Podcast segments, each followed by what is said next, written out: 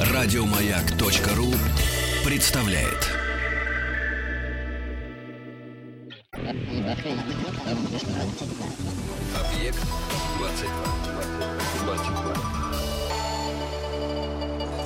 Объект 22. Объект 22. Главное событие дня – это, конечно, тот факт, что ученые наконец-то разобрались с самыми странными существами в мире. По крайней мере, именно такого о них мнения придерживался Чарльз Дарвин. Макроухини и таксодоны, обитавшие в Южной Америке вымершие животные, принадлежат к отряду канделяртров и являются родственниками непарнокопытных. Так что теперь все на своих местах. А макроухини, напомню, это такая смесь верблюда и жирафа, к тому же с хоботом. А таксодоны — это что-то между носорогом и бегемотом, к тому же 3 метра длиной. Раньше предполагали, что макроухини и таксодоны относились к ветви афротериев, ну, то есть были родственниками слонов, муравьедов и трубкозубов. Но вот теперь все стало совсем ясно, и ничего смешного. Человек ведь тоже не всегда выглядит по-человечьи, а вопросов вызывает чем дальше, тем больше. Я Евгений Стаховский и рад напомнить о затмившем все прочее спецпроекте по истории и философии.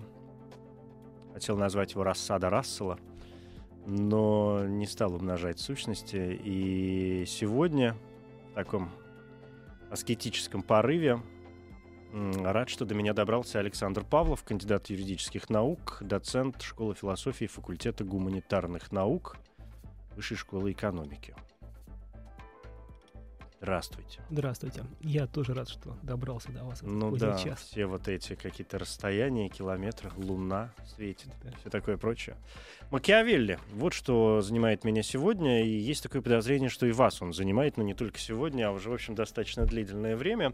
Не буду пока спрашивать, почему. Может быть, в процессе нашего разговора как-то само собой это станет понятно. Ну, Макиавелли все понятно. Государь и прочее. Чтобы не слишком тянуть время, мне вообще кажется, что Макиавелли, с одной стороны, человек настолько знаменательный благодаря вот этим своим трудам, что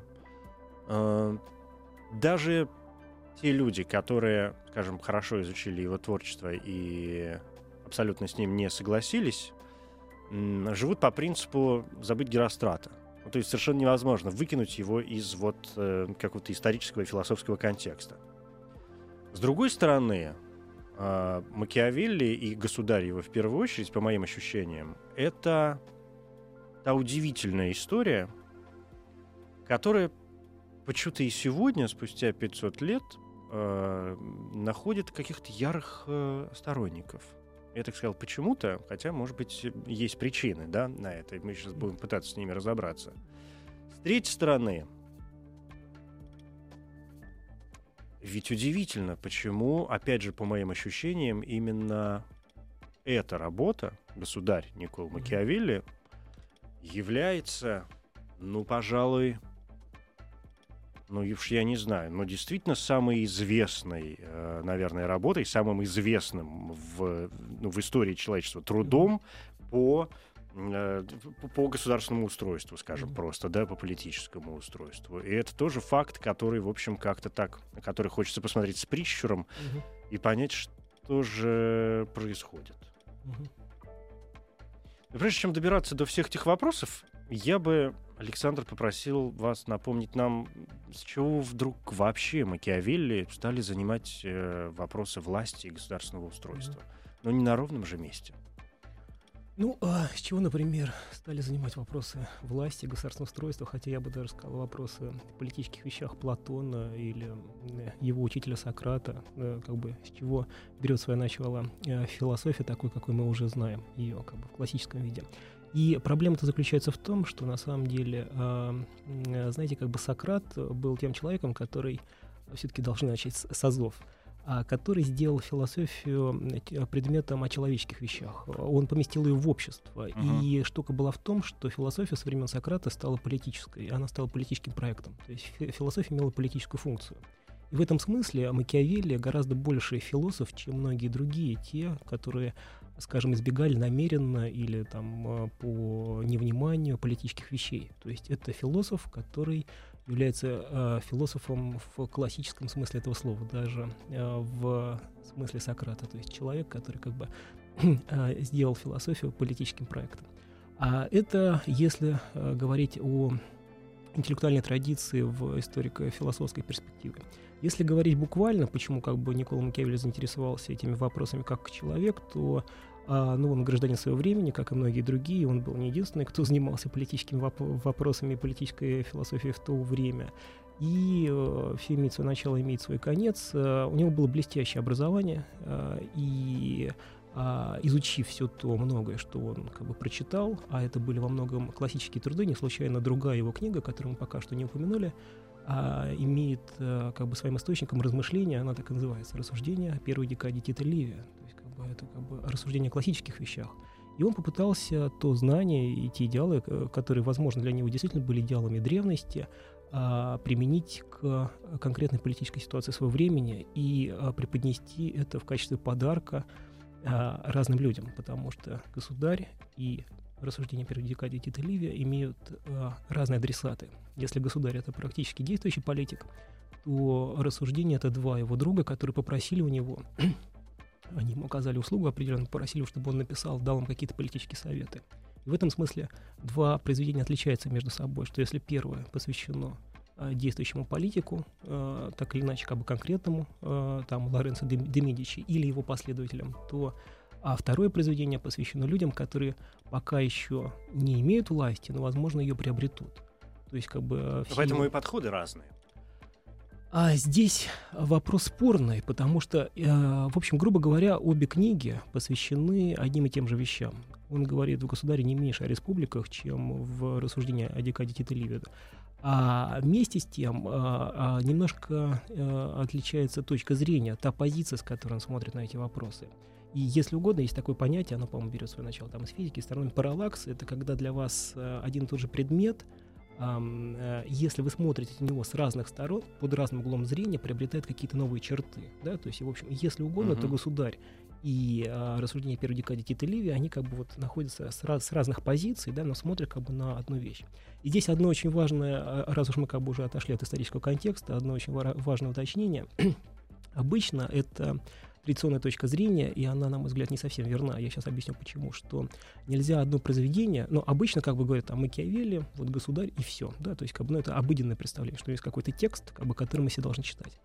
С другой стороны, как бы другая точка зрения, но она не менее обыденная, да, что есть «Государь», и вот политическое учение Никколо не полно без «Государя». И поэтому мы должны его рассматривать в контексте рассуждения о первой декаде Тита Ливия, потому что первое посвящено монархиям, а второе — республикам.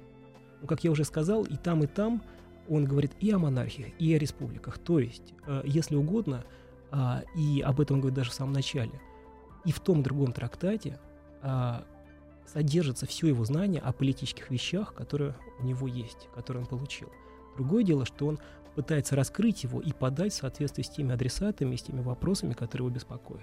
Вот. Но, тем не менее, и, видимо, поэтому «Рассуждения» не так известны, как «Государь», видимо, стоит предположить, что они менее одиозные, да, чем главный его все-таки труд. Я позволю себе так называть, но потому что, ну, как так принято уже, наверное, по крайней мере, в нашей не очень академической среде. И понятно, что мы же все прекрасно знаем, что «Государь», например, это же книга, на которую действительно одни люди как-то уповали, а другие объявляли ее чуть ли не текстом, написанным самим сатаной. Да, доходило же до этого, и запрещали, и все на свете с ней происходило. Да, попал в индекс запрещенных книг довольно быстро, это правда. Да, я вас перебил. Нет, не перебили. Я просто совершенно вот думаю, что вы говорите, что это разные взгляд с разных сторон, да, на один и тот же предмет. И именно поэтому обе книги могут рассматриваться отдельно друг от друга. Именно поэтому, когда мы говорим, что «Государь» — это главная книга Никколо Макиавелли, это действительно так. Мы можем составить наше мнение, представление о политической философии Никколо Макиавелли, прочитав только «Государя». оно будет как бы дополнено, если мы прочитаем и рассуждения, или его другие сказки и так далее и тому подобное. Но важно, что как бы знакомства с государем достаточно. Главное же, что мы должны читать «Государя» внимательно, потому что эта книжка совсем не такая простая, как принято о ней думать. Ну, что в ней? Ну, давайте пойдем туда уже, давайте как-то углубимся в этот текст, что называется. Да. Почему она не такая простая? Ну, потому что, действительно, вы же понимаете, и вы наверняка часто сам сталкиваетесь с вот этими вот позициями. А, ну, Макиавелли, все понятно, ясно. Да. Все, понаписал там, бог знает чего, да, что про сильную эту власть, про то, что он должен и лукавым быть, и врать, и добродетель, в общем, тоже вопрос для него спорный. Но все мы помним какие-то, в общем, основные моменты. Почему это все не так просто? Ну, если как бы читать внимательно, то можно, например, обнаружить, что есть у Никколо Макиавелли сознательные фактические ошибки в исторических датах, в именах. А такой автор, как Никколо Макиавелли, который бережно относился к тексту, это все-таки подарок великому человеку. Он как бы мог допускать их сознательно. Кроме того, вы никогда не знаете, кому вы дарите эту книгу, опасную книгу, да, то есть, например, она могла попасть в руки честному человеку, да, и бог весть, что могло быть с этим произойти. Может быть, этот человек, которому он дарит свою книгу, предпочел бы там в подарок какого-нибудь красивого скакуна, чем какую-то писульку, да, а Никколо, там, мы не знаем, как этот автор бы отнесся к ней, то есть человек, который преподносит такой подарок, в котором содержатся какие-то опасные мысли, провозглашающие, хотя это тоже не совсем так, принципы аморализма. У Никколо Макиавелли просто другая мораль, как бы он в каком-то смысле моралист. Мы не знаем, как он отнесется, да, и Никколо Макиавелли хотел вернуться, он в то время это был второй этап его карьеры, он находился в опале, и этот подарок, он очень надеялся, что автор, что адресат обратит на него внимание и пригласит обратно в политику, чтобы Никколо Макиавелли стал уже его советником, чтобы он ожидал те советы, исходя из, как бы уже из практической деятельности, а не просто оставлены на бумаге. И в этом смысле Никколо Макиавелли должен, когда он дает советы, тасовать факты. У него есть, там, скажем, очень серьезное обобщение, которое не всегда как бы соответствует действительности. И он как бы и дает исторические примеры, которые ему выгодны. Например, он может писать, что такие-то монархи там преуспели в том-то деле, но он, например, не говорит, какая судьба была у этих монархов потом, да, а там каждый из этих примеров, там на самом деле многие из них кончили жизнь не очень хорошо. Но это же чисто спекуляция. Абсолютно, да. То есть, у меня, извините, пожалуйста, да, у меня складывается впечатление, что вы сейчас говорите о том, что Макиавелли писал, например, этот труд. Во-первых, да, как вы сказали, для того, чтобы вернуться и... Да, это общеизвестное место. Человеку, это Медичи вы имеете в виду, да? Да. Возвращение уже к Медичи. Да, Лоренцо де Медичи. Происходит, да, чтобы выйти из состояния вот этой опалы и занять свое место, которое возможно занять свое место. Это раз. То есть, получается, что сам-то он тех взглядов, о которых он писал, в общем, не придерживался?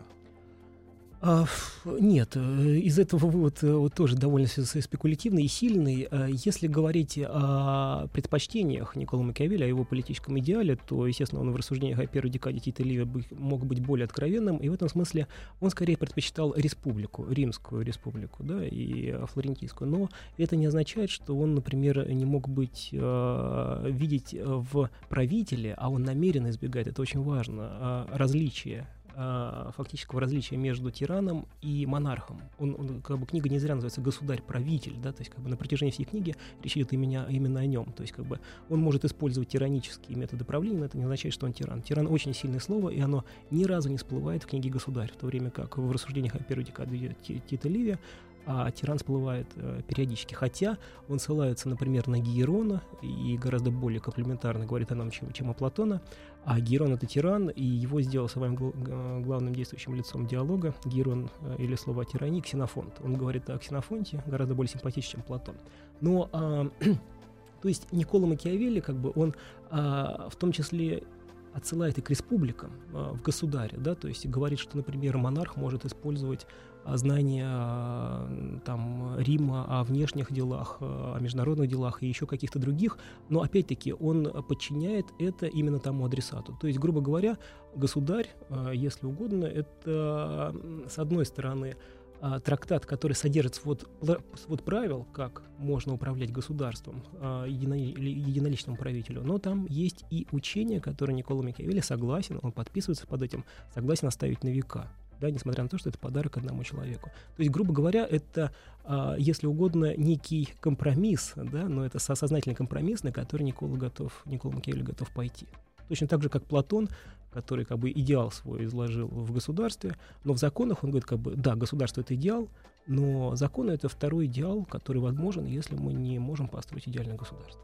Да, это понятно, но опираясь ведь на вот эту сильную власть, тут надо, наверное, напомнить о том, что действительно мы как-то вскользь, мне кажется, пробежали, и, может быть, это не вполне понятно. Может быть, еще не дошли, просто не пробежали. Мне кажется, как раз пробежали, потому что мы говорили об этом в начале, но как-то так очень быстро, потому что надо напомнить, что это конец 15-го, начало 16 века, да, что это Италия, что это Флоренция, да, что это, в общем, государство, которое... Ну, очень сложно назвать таким большим единым государством, да, ну, в общем, как было с многими другими странами, оно было разрываемо всевозможными какими-то моментами, ну, то есть на чем возрастали идеи, да, что вот эта идея о сильном государстве под пятой, что называется, единого какого-то правителя, учитывая те моменты, о которых вы сейчас рассказали, ну, опала, возвращение и так далее, они становятся вполне себе понятны. Ну, то есть почему он, почему в это время, почему один человек и так далее. Ну, опять-таки, он все-таки грезит в том числе, и он как бы вспоминает те времена Флорентийской республики, и фигура республики для него остается важна. Например, еще один великий итальянец, который был не только известным поэтом, но чуть менее известным философом, Данте Алигьери, в своей книге «Монархия» как бы настойчиво, неоднократно повторяет, что, во-первых, только единоличная власть, только монархия, там, собственно говоря, три тезиса в книге, три книги о его монархии. Второе – это то, что римский народ по праву считал себе славу народа-завоевателя, а Италия, как бы, но вот эти вот все раздробленные города-государства по праву должна занять место, первое место среди других народов, и она должна стать в авангарде мировой империи, то есть как бы под властью единого монарха. Но в этом смысле, да, это понятно. Но это как бы это ясно, да, но как бы нужно, если мы помещаем эту Никколо Макиавелли в контекст, то он в каком-то смысле является продолжателем как бы классической политической философии, одновременно порывая с ней и как бы предлагая новые предметы. То есть, например, если для, ну как бы там ясно, что и Платон там любил Афины и так далее, там подобное, но очень важно, что для него он является, и это то новое, что он привносит в том числе в политическую философию, одной из главных идей является это патриотизм, то есть как бы любовь к городу. И патриотизм во многом преобладает в его мысли над идеей единоличного правителя. То есть даже единоличный правитель — это некий инструмент для того, чтобы достичь идеала Никколо Макиавелли, это как бы любовь к родине, то есть как быть патриотом. Не случайно 26 глава, предельно отличающаяся от всех как бы предшествующих по стилистике и по мысли, заканчивается страстным призывом Никколо Макиавелли объединить, наконец, Италию, освободить ее от варваров и построить сильное, нормальное государство. Ну, это понятный момент, потому что, действительно, учитывая там и римскую историю, учитывая время, в которое, опять же, все это происходило, да, и монархические идеи, ну, в общем, а какие еще, должны мы сейчас себя спросить, в начале XVI века должны были быть, да, на минуточку. И вопрос сильного и большого и хорошего государства тоже, в общем, такая история прозаическая. Какая страна и какой народ об этом не мечтает, да, поэтому в этом смысле Макиавелли, в общем, учен, как мне кажется, ну вот именно в этом моменте. Ну, не совсем, потому что все-таки как бы патриотизм в том виде, в котором он стал известен, впоследствии еще не возникает, да, и Никколо Макиавелли один из тех людей, который как бы предлагает, если угодно, стоит у истоков патриотизма. Это, во-первых. Во-вторых, все-таки для него, как бы, если говорить о его именно политической философии, а все-таки мы говорим о философии, а не о политических взглядах. Да. То в чем Никколо Макиавелли отличается и, как бы, от всех своих предшественников, и на что постоянно делали упор. То есть почему Никколо Макиавелли совершает интеллектуальную революцию? Он, если до этого все говорили о добродетели, как бы, что добродетель — это главное, что должно быть государство, как бы, и это общее благо, ради которого все трудятся в государстве, то Никколо Макиавелли немножко смещает акценты и говорит, что действительно должно быть главное вирту, да? Но вирту — это некая доблесть, добродетель, и как бы для него если для древних, для классической политической философии главное это, если угодно, как бы эманация, политическая эманация блага является лучший политический режим, то для Никколо Макиавелли это не просто лучший политический режим, а это любовь к стране, да, к тому, что он живет. То есть, как бы, вот это вирту, оно признано, как бы, работать на, как бы, любовь к родине в том числе. Да, я понял. Да. Любовь к родине — понятие, конечно, очень обширное и требующее совершенно отдельного погружения. С вашего позволения, сейчас переведу духом и продолжим. Да.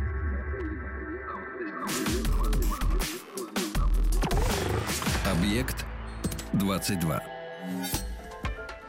Никколо Макиавелли, государь в первую очередь, ну и рассуждения, конечно, у нас тоже идут как-то параллельно, не очень хотелось бы от них удаляться, тем более, что, уважаемый мой гость Александр Павлов, кандидат юридических наук, говорит о том, что две книги — это, в общем, взгляд с разных сторон на один и тот же предмет, если я правильно понял, да? Абсолютно. Вот смотрите, вы сказали о морали и... о том, что у Макиавелли просто была мораль другого свойства. Но так можно ведь сказать о чем угодно. То есть все можно назвать моралью немножко другого свойства. Другое дело ведь, что государь, и это, в общем, тоже такой общепринятый, наверное, взгляд, широкий достаточно взгляд, это момент, где... как раз общепринятая мораль, ну, вроде как, даже с нашей сегодняшней позиции, она ведь действительно отвергается. Ведь если мы начнем там цитировать какие-то моменты особо чудовищные, скажем, с точки зрения человека, да, и морали, а не политики и государства, то действительно можно прийти в какой-то ужас раз и навсегда. И получается, что само поведение правителей, которое предлагает Макиавелли, и та система ценностей и образ мысли, который должен быть у правителя, который предлагает Макиавелли, говорит нам о том, что, ну, правитель просто по закону, по какому-то, я не знаю, божественному закону не может быть не то чтобы слабаком, а просто вообще нормальным человеком.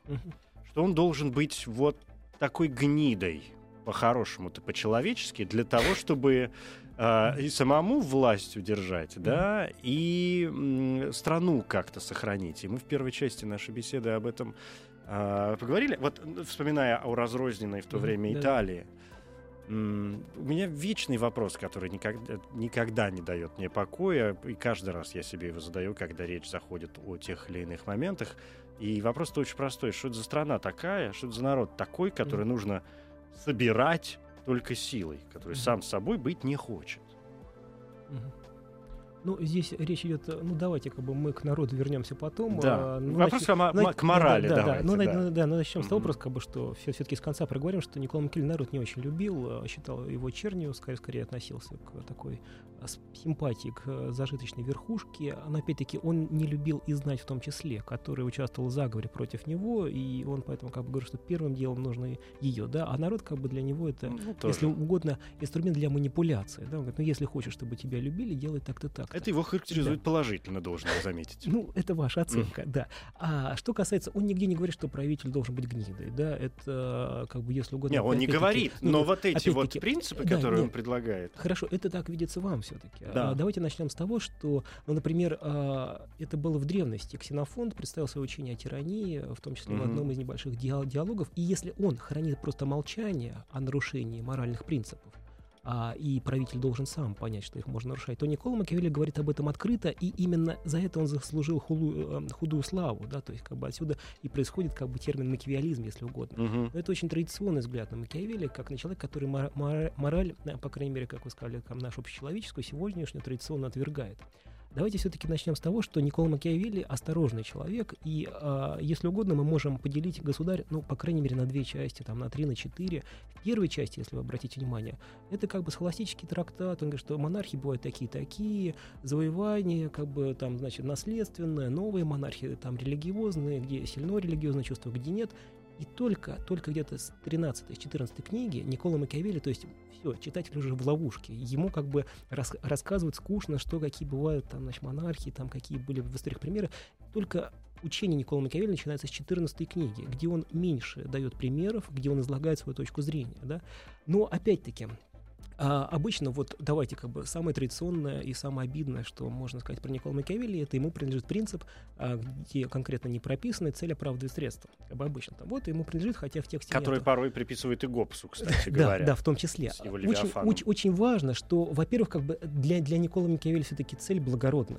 Да, как бы начнем с того. И вопрос не в удержании власти, вопрос завоевания и удержания власти ради чего-то, ради определенной цели. В этом смысле он не имморалист, да, и уж тем более он не аморалист, да, то есть как бы он все-таки для него, даже более того, в его политической философии постоянно звучит категория, определяющая для его политической философии вирту, добродетель. Так. Никколо Макиавелли говорит о добродетели. Это то, о чем вы уже сказали, да. То есть как бы это как бы, то есть он говорит о принципах моральной философии, но главное, что когда он говорит, вот мы о цели, оправдывать средства, то если обратиться к источнику, то там скорее можно найти нечто похожее, но перевод будет другой.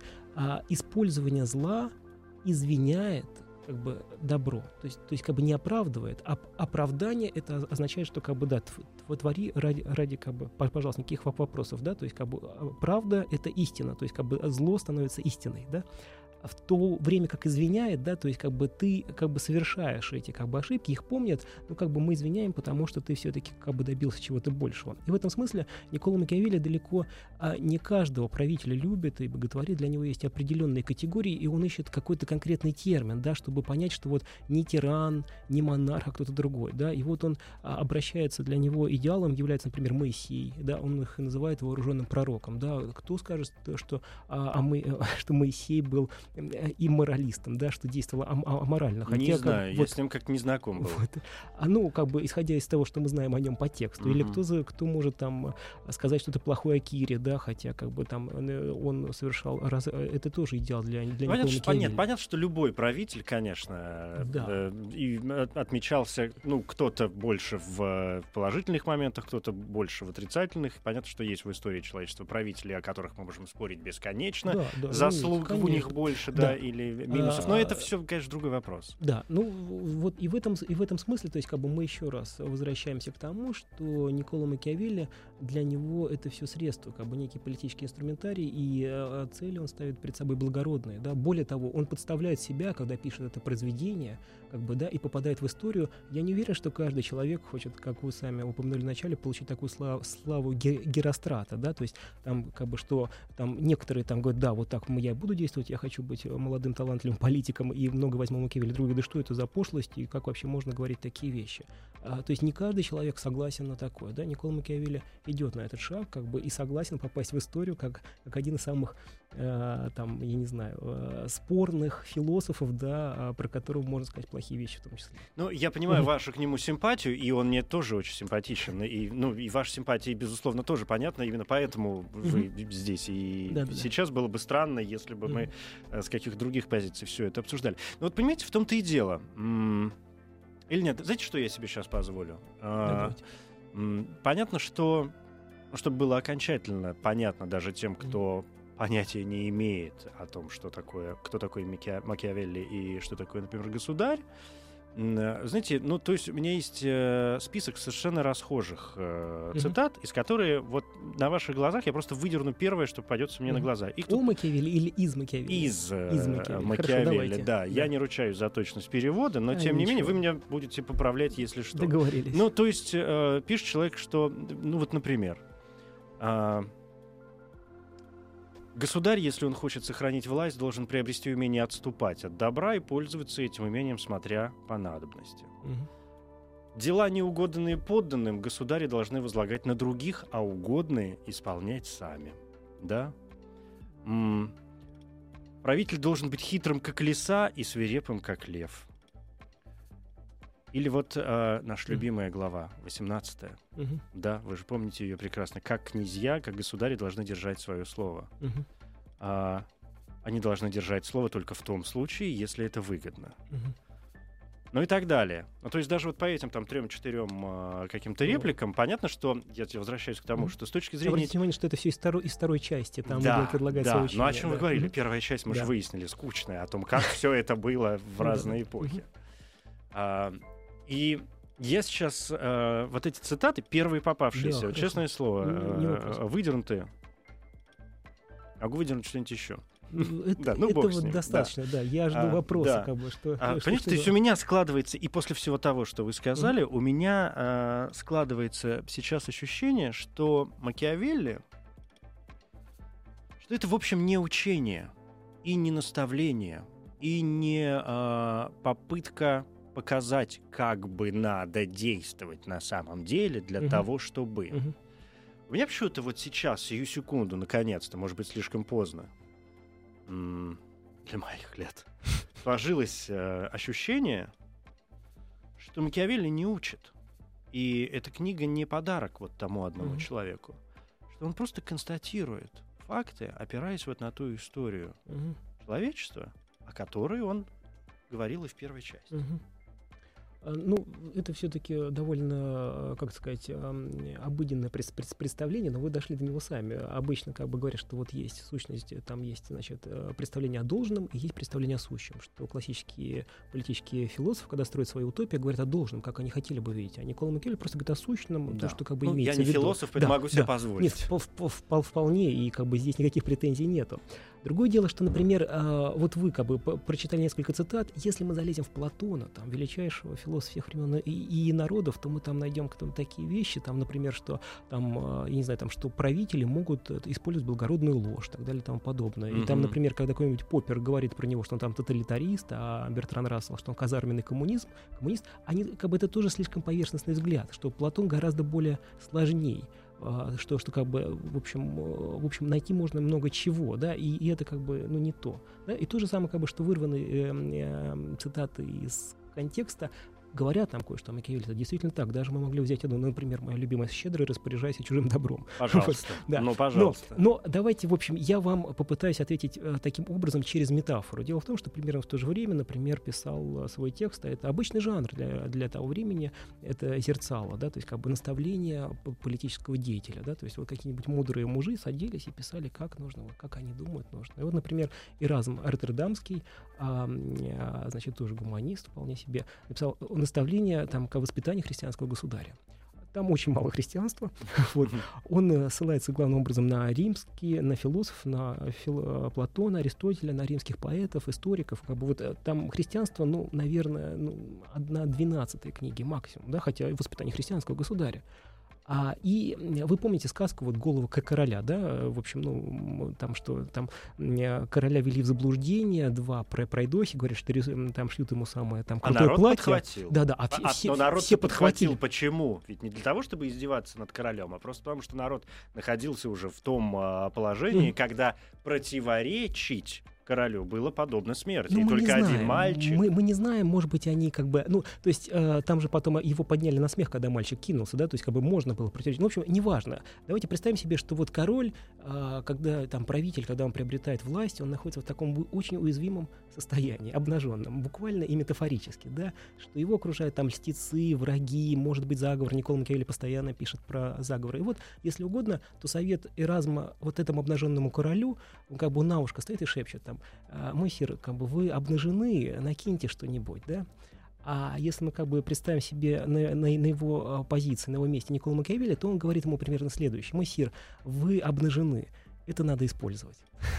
То есть как бы, что как бы вот в той ситуации, в которую попал король, да, как бы он как бы ему дает советы, как можно даже как бы использовать то положение, которое не является для него как бы вот таким уж на самом деле безоблачным и таким как бы комфортным, каким может показаться простому гражданину.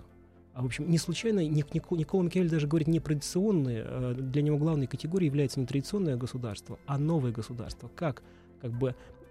Как, значит, например, не только получить власть, да, но создать новый порядок. Вот, а это очень важно. Как создать законы, законы в том числе, на этом большей части говорит в первой декаде, рассуждение первой декады Тита Ливия, что, в общем, что нужно сделать для того, после того, как вот этот человек, обладающий вирту, а таких людей в истории не очень много, когда он умрет, да, как нужно быть. И самое важное, что мы все-таки говорим, много вертимся вокруг морали, но этим не ограничивается Никколо Макиавелли. Например, у него есть очень важное рассуждение о фортуне, то есть еще одна его главная категория. Рассуждение о фортуне, в смысле это о будущем и о судьбе вы имеете в виду? Нет, о фортуне. Вот эта категория. Сейчас, секунду. Объект 22. Объект 22. Макиавелли, рассуждение о фортуне. О фортуне как о удаче, о везении? Да, естественно. Этому посвящена одна из последних книг, заключающих книг Государя, и это одна из главных категорий вообще для его политической философии. У него есть действительно представление о судьбе, и для Никколо Макиавелли, как для философа, очень важны всегда метафоры. Сейчас я подойду к фортуне. Например, когда он говорит про судьбу, просто чтобы мы понимали, что это разница между ними большая, это то, о чем мы закончили. Судьба для него — это река, и вы не можете, например, плыть в обратном течении, но вы можете, например, там строить какое-то русло, то есть там, например, двигаться в фарватере этой реки, то есть вы все равно, судьба ведет вас куда-то, но вы можете там, я не знаю, там построить плот, там взять спасательный круг с собой на всякий случай, и так далее, и тому подобное. Фортуна для него – это очень важная категория для правителя. Он обращается он опять-таки берет из древних римских философий, в том числе и характерно для средневековья. Первая песня Кармина Бурана, собственно говоря, посвящена фортуне. Там, фортуна-то изменчива, как луна, и далее, тому подобное. И он говорит, что фортуна — это очень важная категория для политического деятеля, для правителя, и это женщина. Фортуна — это женщина, и она скорее будет с молодым, чем старым. Поэтому, если ты хочешь завоевать что-то, получить, ты должен быть молодым. А кроме того, у него здесь есть еще определенное сексуальное, если угодно, извращение, подтекст. Говорит, что самое интересное началось. Да, если ты хочешь, чтобы она была с тобой, ты должен ее пинать, бить, таскать за волосы, тогда она будет послушной, будет с тобой, да.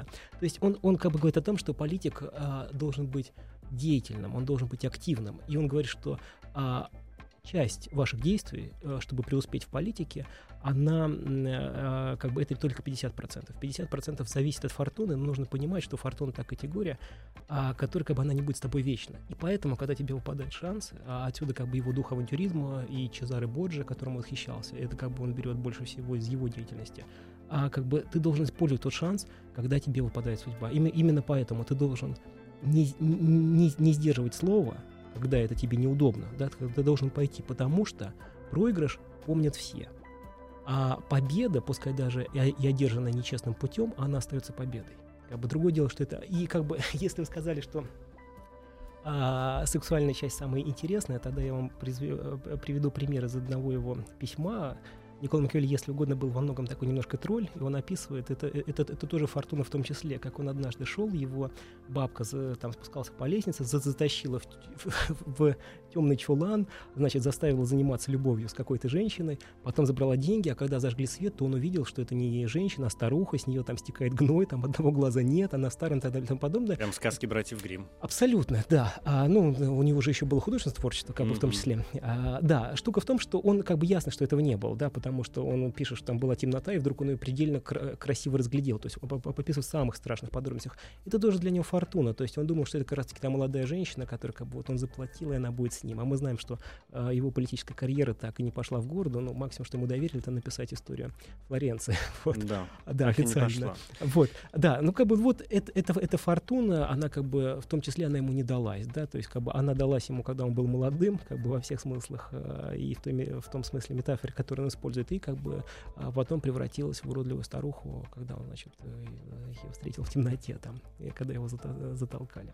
Да, и 26 глава, когда он, вот это очень важно, и, наверное, зря, что мы это не проговорили, он часто употребляет слово «Бог». Если Бог позволит, если Бог даст, и так далее, тому подобное. Почему он вдруг так начинает к этому обращаться? Ведь известно, что, в общем, вопросы религии его, безусловно, интересовали, но он к ним как-то так относится не могу сказать, что поверхностно, но вот с тем самым Притчером, о котором я говорил в начале, потому что одна из ведь самых известных, кстати, цитат из него касательно религиозной какой-то почвы, о том, что важнее всего для правителя казаться религиозным, да, то есть не быть, а казаться религиозным, а это совершенно другое дело.